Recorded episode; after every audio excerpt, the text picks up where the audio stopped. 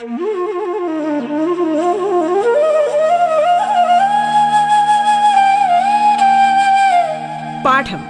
കേട്ടു പഠിക്കാൻ റേഡിയോ കേരളയിലൂടെ.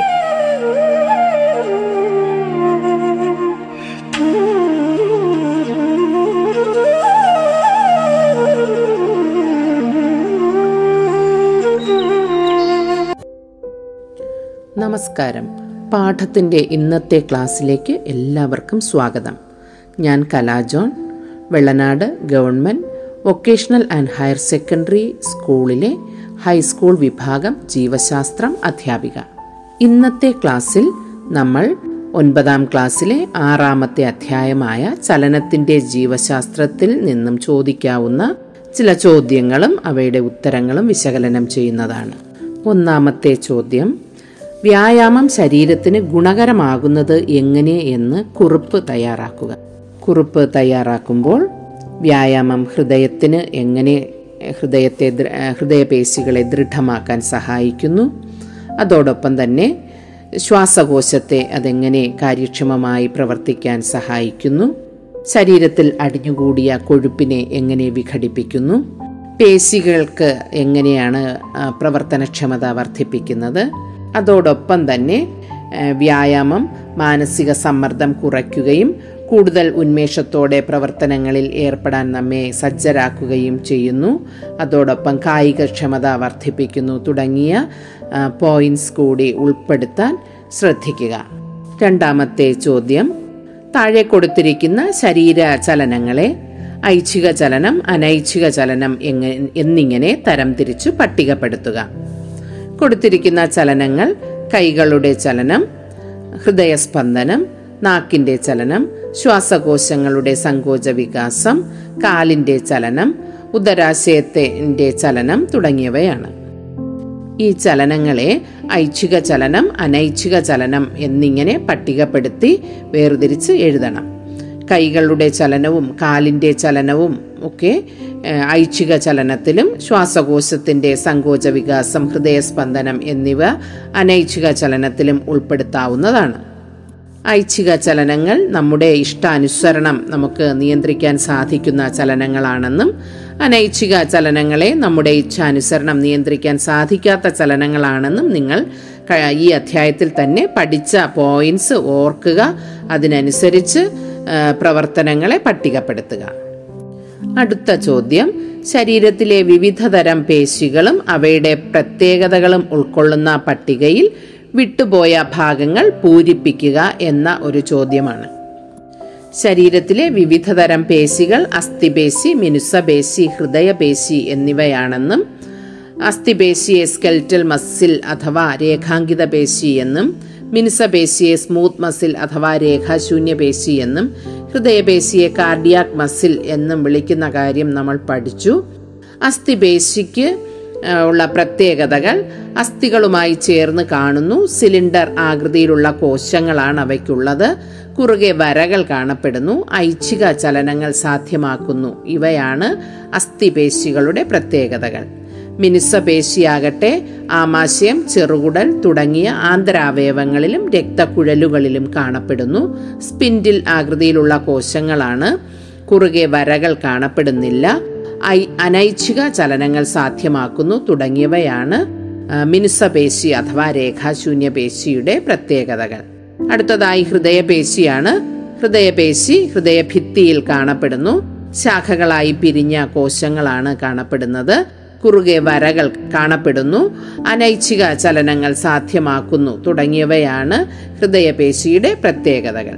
അപ്പോൾ ഈ പ്രത്യേകതകൾ എവിടെയൊക്കെയാണ് ഇത് പൂരിപ്പിക്കേണ്ടതെന്ന് നോക്കി ആ പട്ടിക പൂർത്തിയാക്കുക. ഓക്കെ. അടുത്ത ചോദ്യം. പേശി കോശങ്ങളിൽ ഊർജം ഉൽപ്പാദിപ്പിക്കുന്നതിന് വേണ്ട ഘടകങ്ങൾ ഏതൊക്കെയാണെന്ന് ലിസ്റ്റ് ചെയ്യുക എന്നതാണ്. പേശീകോശങ്ങളിൽ കോശങ്ങളിൽ ഊർജം ഉൽപ്പാദിപ്പിക്കുന്നതിന് വേണ്ട ഘടകങ്ങൾ കാർബോഹൈഡ്രേറ്റും ഓക്സിജനും ആണ് എന്ന് നിങ്ങൾ പഠിച്ചു. അപ്പോൾ അത് ലിസ്റ്റ് ചെയ്യുമ്പോൾ കാർബോഹൈഡ്രേറ്റും ഓക്സിജനും ലിസ്റ്റ് ചെയ്യാൻ ശ്രദ്ധിക്കുക. ഇനി അടുത്ത ചോദ്യത്തിലേക്ക് കടക്കാം. വിശ്രമമില്ലാതെ കഠിനമായി അധ്വാനിക്കുമ്പോൾ പേശികളിൽ പേശി ക്ലമം അനുഭവപ്പെടുന്നു. ഈ സാഹചര്യം വിലയിരുത്തി പേശിക്ലമം ഉണ്ടാകുന്ന സാഹചര്യം ഏതാണ്? പേശിക്ലമം മൂലം പേശികൾക്ക് ഉണ്ടാകുന്ന പ്രത്യേകതകൾ വിശകലനം ചെയ്യുക. ഇതൊരു ചോദ്യമാണ്. പേശി പേശിക്ലമം ഉണ്ടാകുന്ന സാഹചര്യം കഠിനമായി അധ്വാനിക്കുമ്പോൾ വേണ്ടയളവിൽ ഓക്സിജൻ പേശികൾക്ക് ലഭ്യമായില്ലെങ്കിൽ അവായു ശ്വസനം വഴി പേശികളിൽ ലാക്റ്റിക് ആസിഡ് അടിഞ്ഞുകൂടും. തന്മൂലം പേശി കോശങ്ങളിൽ അസിഡിറ്റി ഉയരുകയും പേശി സങ്കോചവുമായി ബന്ധപ്പെട്ട രാസാഗ്നികളുടെ പ്രവർത്തനം മന്ദീഭവിക്കുകയും ചെയ്യും. തൽഫലമാ തൽഫലമായി പേശി ക്ഷീണിക്കുകയും സങ്കോചിക്കുവാനുള്ള കഴിവ് താൽക്കാലികമായി നഷ്ടപ്പെടുകയും ചെയ്യുന്നു. ഈ അവസ്ഥയാണ് പേശിക്ലമം. പേശിക്ലമം ഉണ്ടായാൽ ശരിയായി വിശ്രമിക്കുകയാണെങ്കിൽ ലാക്റ്റിക് ആസിഡ് നീക്കം ചെയ്യപ്പെടുകയും പേശികൾ വീണ്ടും പ്രവർത്തന സജ്ജമാകുകയും ചെയ്യുന്നു. അടുത്ത ചോദ്യം മനുഷ്യനിലെ അസ്ഥിവ്യവസ്ഥയുടെ ചിത്രീകരണം പൂർത്തിയാക്കുക. ചിത്രീകരണത്തിൽ മനുഷ്യാസ്ഥി കൂടത്തെ രണ്ടായി തിരിച്ചിരിക്കുന്നു. അക്ഷാസ്ഥികൂടമെന്നും അനുബന്ധാസ്ഥികൂടം അക്ഷാസ്ഥികൂടത്തിൽ തലയോട് മാറൽ വാരിയൽ നട്ടൽ എന്നിവയാണ് ഉൾപ്പെട്ടിരിക്കുന്നത്. അനുബന്ധാസ്തികൂടത്തിൽ കൈകളിലെ അസ്ഥികൾ കാലിലെ അസ്ഥികൾ തോൾവലയം ശ്രോണീവലയം തുടങ്ങിയവയാണ് ഉൾപ്പെട്ടിരിക്കുന്നത്. ഇത് ഉൾപ്പെടുത്തി ആ ചിത്രീകരണം പൂർത്തിയാക്കാൻ ശ്രദ്ധിക്കുക. അടുത്ത ചോദ്യം. പ്രതിദ്വന്ദി പേശികളാണ് മിക്ക ചലനങ്ങളുടെയും അടിസ്ഥാനം. ഈ പ്രസ്താവന വിശകലനം ചെയ്യുക. അസ്ഥികളുടെയും പേശികളുടെയും സംയോജിത പ്രവർത്തനമാണ് ചലനങ്ങളുടെ വൈവിധ്യം കൂട്ടുന്നത്.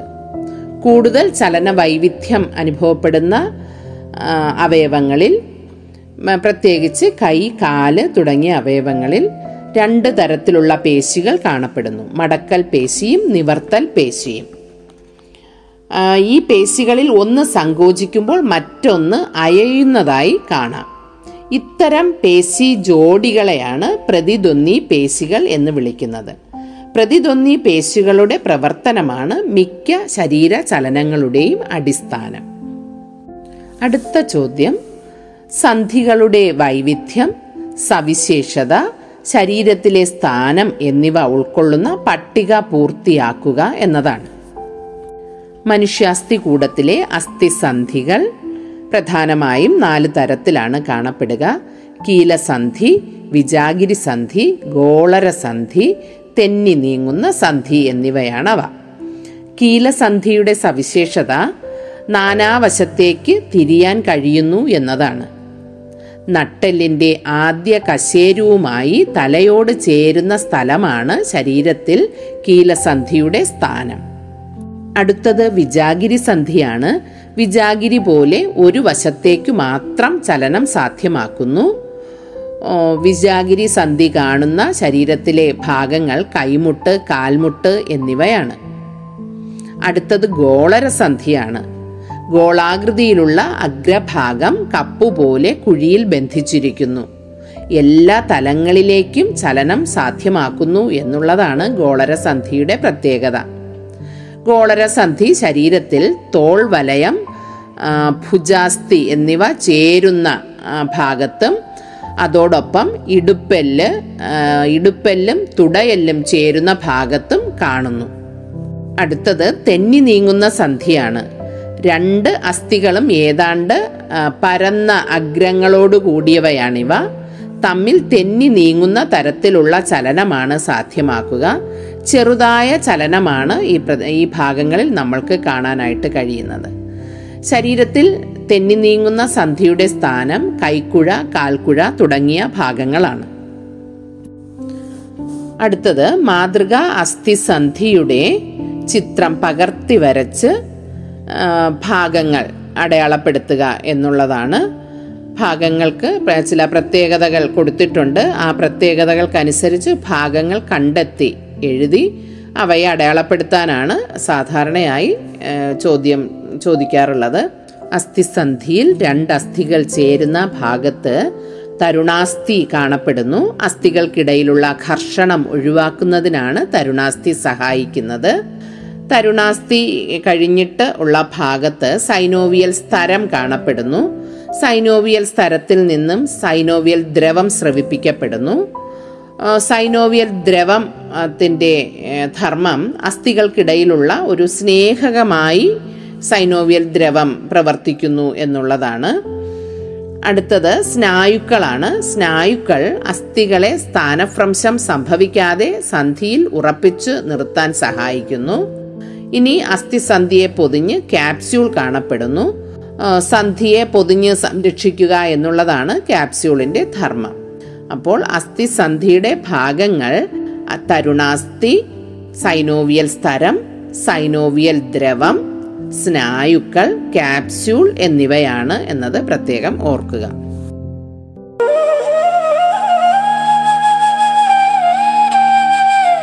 പാഠം കേട്ടു പഠിക്കാൻ റേഡിയോ കേരളയിലൂടെ. പാഠത്തിൽ ഇനി ഇടവേള.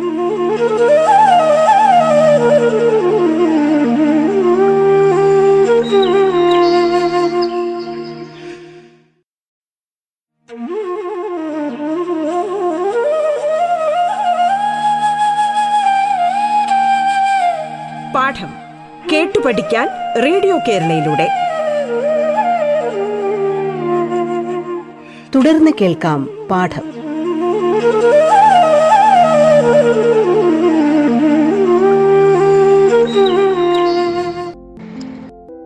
അടുത്തതായി അസ്ഥി വ്യവസ്ഥയുടെ ധർമ്മങ്ങൾ ലിസ്റ്റ് ചെയ്യുക എന്ന ഒരു ചോദ്യമാണ്. ശരീരത്തിന് ആകൃതി നൽകാൻ അസ്ഥി വ്യവസ്ഥ സഹായിക്കുന്നു കേൾവിക്ക് സഹായിക്കുന്നു ചലനം സാധ്യമാക്കുന്നു ആന്തരാവയവങ്ങളെ സംരക്ഷിക്കുന്നു തുടങ്ങിയവയൊക്കെ അസ്ഥിവ്യവസ്ഥയുടെ ധർമ്മങ്ങളാണെന്ന് നിങ്ങൾ പഠിച്ചിട്ടുണ്ട്.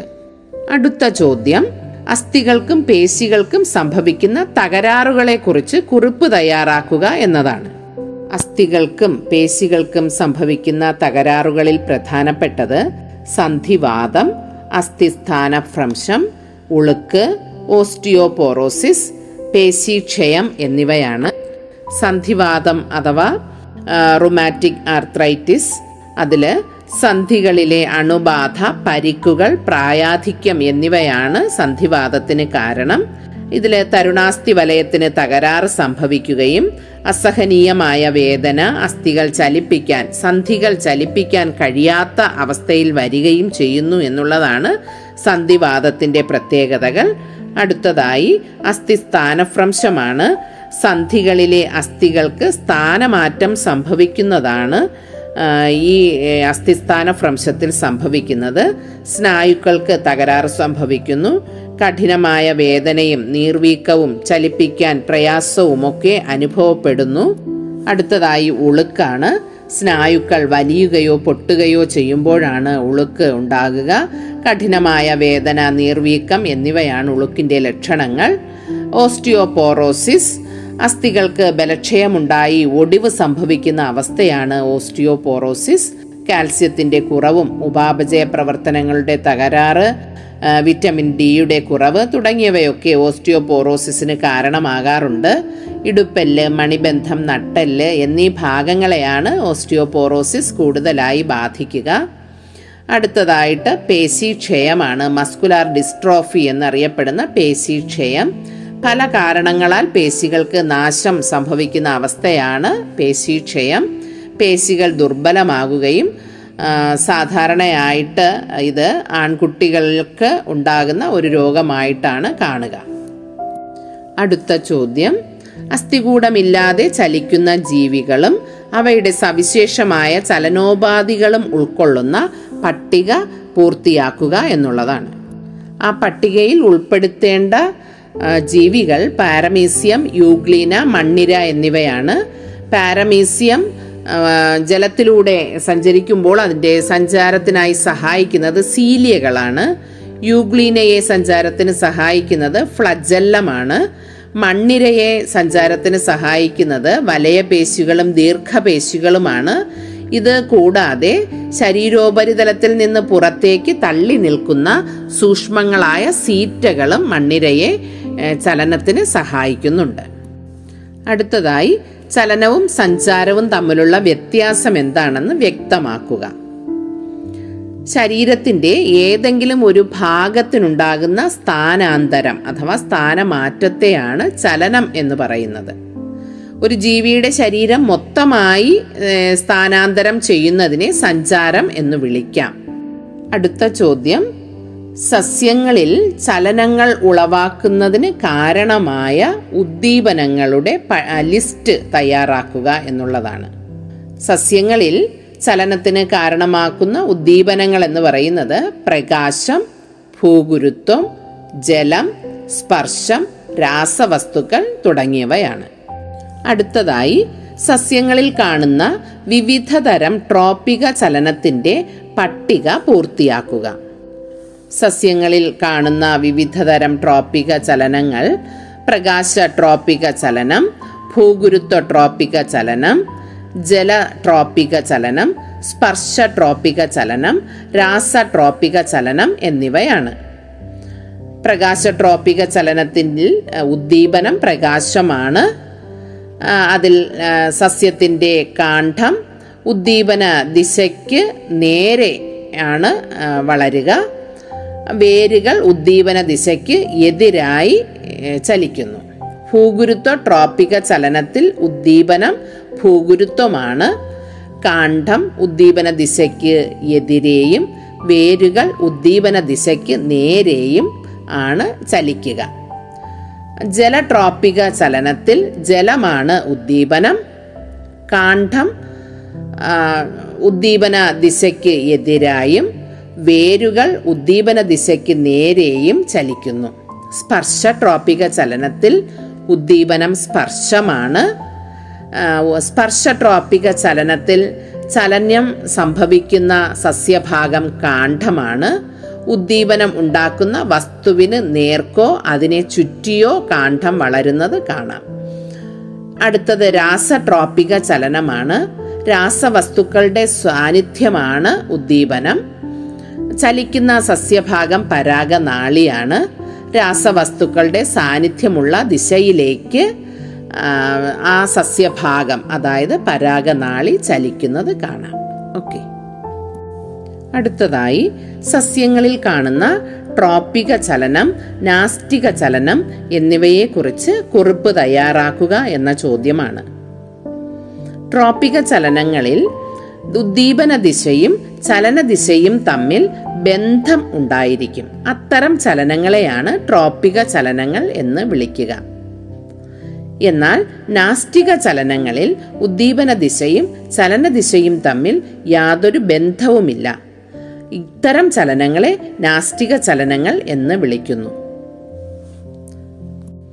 മറ്റൊരു ചോദ്യം കൂട്ടത്തിൽ പെടാത്തത് കണ്ടെത്തി കാരണം എഴുതുക എന്നതാണ്. പുഴയുടെ തീരത്തുള്ള തെങ്ങുകൾ പുഴയിലേക്ക് ചാഞ്ഞു വളരുന്നു. കിണറിന് സമീപം നിൽക്കുന്ന മരങ്ങളുടെ വേരുകൾ കിണറ്റിലേക്ക് വളരുന്നു. തൊട്ടാവാടി ചെടിയെ തൊടുമ്പോൾ കൂമ്പുന്നു. സസ്യങ്ങളുടെ വേരുകൾ ഭൂഗുരുത്വത്തിന് നേരെ വളരുന്നു. ഇതിൽ കൂട്ടത്തിൽപ്പെടാത്തത് തൊട്ടാവാടി ചെടിയെ തൊടുമ്പോൾ കൂമ്പുന്നു എന്ന ചലനമാണ്. ഇത് നാസ്റ്റിക ചലനമാണ്. നാസ്റ്റിക ചലനത്തിന്റെ പ്രത്യേകത ഉദ്ദീപന ദിശയും ചലന ദിശയും തമ്മിൽ യാതൊരു ബന്ധവുമില്ല എന്നുള്ളതാണ് നാസ്തിക ചലനത്തിന്റെ പ്രത്യേകത. മറ്റ് ചലനങ്ങൾക്കെല്ലാം തന്നെ ഉദ്ദീപന ദിശയ്ക്കനുസരിച്ച് ചലനദിശ ആണ് എന്ന് കാണാൻ സാധിക്കും. ഒൻപതാം ക്ലാസ്സിലെ ആറാമത്തെ അധ്യായമായ ചലനത്തിന്റെ ജീവശാസ്ത്രത്തിൽ നിന്നുള്ള ഏതാനും ചോദ്യങ്ങളാണ് നമ്മളിവിടെ ചർച്ചയ്ക്ക് വിധേയമാക്കിയത്.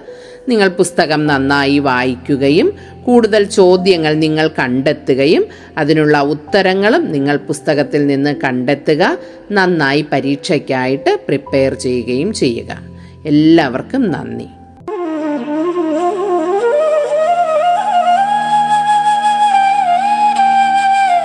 പാഠം. കേട്ടു പഠിക്കാൻ റേഡിയോ കേരളയിലൂടെ. പാഠത്തിന്റെ ഇന്നത്തെ അധ്യായം പൂർണമാകുന്നു. ഇനി അടുത്ത ദിവസം കേൾക്കാം. നമസ്കാരം.